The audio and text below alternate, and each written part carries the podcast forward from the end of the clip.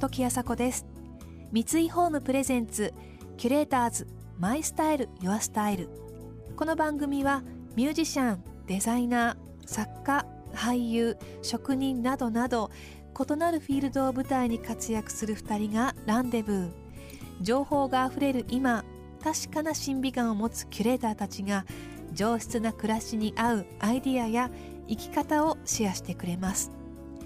今朝のキュレーターズは俳優の桐谷健太さんと映画監督の荻上直子さん。現在公開中の荻上監督の最新作「彼らが本気で編む時は」にご出演されている桐谷さん。母親に育児放棄された少女が彼女の叔父とそのトランスジェンダーの恋人に出会い共同生活をする様を描く物語です。桐谷さんとしては今までにない役柄。監督にとっては5年ぶりとなるこの作品。お二人は俳優としてそして映画監督としてそれぞれどのような信念を持ってお仕事に取り組んでいるのでしょうか。さらには荻上監督作品では欠かせないのが美味しいご飯のシーンです。お二人にとって理想のご飯とは？今日のご飯が美味しく感じられるお話です。三井ホームプレゼンツキュレーターズマイスタイルユアスタイル。この番組はオーダーメイドの喜び三井ホームの提供でお送りします。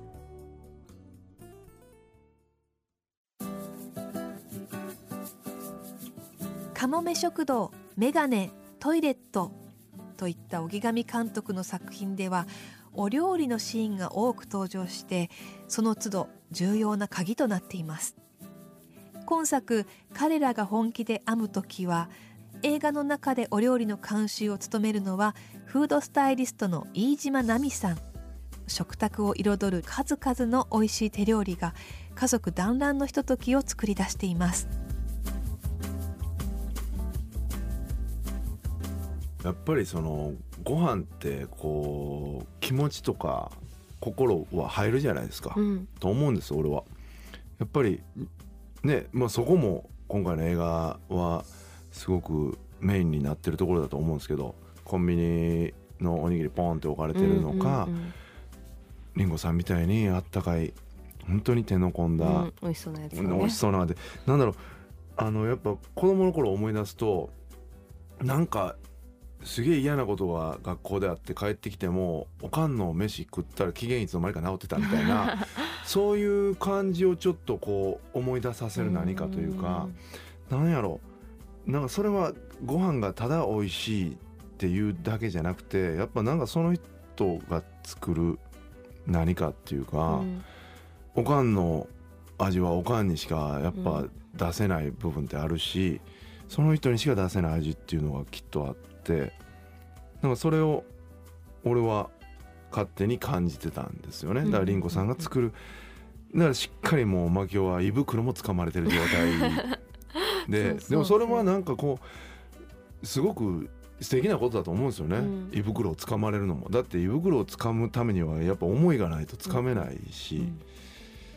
うん、あやっぱあるんですか？その監督の作品はお料理というか。いやなんかよくそうやって言われるがちなんですけど、はい、だから今回も料理出したろうみたいな感じでは全然なくて、うんうん、本当にこうやっぱり何がやりたいかって一番こう人々の日常を描きたくて、うんうん、で日常の先にあるなんか孤独感みたいななんかそういうことをやりたいんだけれども、その日常を描くときにどうしてもね毎日のご飯って、うん、自分もすごい今日何食べようかなとかって、うん、美味しいものをいつも食べたいし、うんうん。思うじゃないですか、うん、だからこう必然的に出てきてしまうシーン、うん、でこう囲むと家族になったりしますよね、うん、それだけで。そうですね。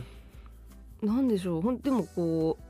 鶏からとか出てましたよね。なんかすっごい食べてましたよね。俺もすごい食べてたし。ね逆に言ったらその同じものでもね食べる人によって全然味も変わるだろうし、うん、でも誰かが作ってくれるその気持ちのこもった料理っていうのが俺はすごいその家族感っていうのがすごく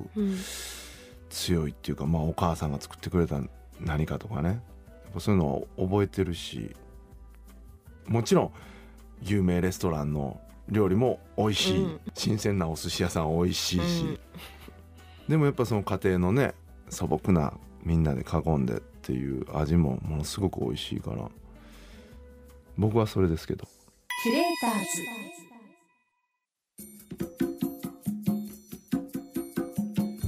ズ。時あさこがナビゲートしています。キュレーターズ。今朝は俳優の桐谷健太さんと映画監督の荻上直子さんとのお話をお届けしています。荻上監督の最新作彼らが本気で編む時は最近では漫画や小説が原作の作品が多い中でこの作品は監督の完全オリジナル作品。試行錯誤を繰り返し5年の歳月をかけて生み出された渾身の一作となっています。タイトルの中にも本気と入っていますがお二人にとって本気スイッチが入るのは一体どんな時なんでしょう？私はねすっごいネガティブな人間なんですよ。ものすごくネガティブで そのそのこの5年の間にいろいろうまくいかない時にものすごく落ち込んでこうものすごい誰かを恨んでしまったりとかなんか悔しいとかなんかすごいそういう気持ちがそのネガティブなドロドロしたものが なんかエネルギーになってる気がします。私は。なるほど。それでもそれが結果不思議なのが人が感動したり 泣いたりするものにつながってることもあるっちゅうか、うん、なんかそのネガティブなすごい泥気持ちが映画を作らないと浄化できないみたいなところも、じゃあもう絶対撮り続けないといけないですね。はい、ね、うん、まあでもねジャンプするには一回かがまんとねそうです。あれやし。すごい面白い、うん、だからなんだろうずっと本気っていうこともなかなかないじゃないですか。気楽な時もあったり、うん、何もせえへん時もあったりあとやっぱ悩んだり苦しんだりする時もあってでもなんかこうね自然にやっぱ入るから好きだからっていう部分もあるでしょうしね、うん、監督はだから本気の時はその映画作りを。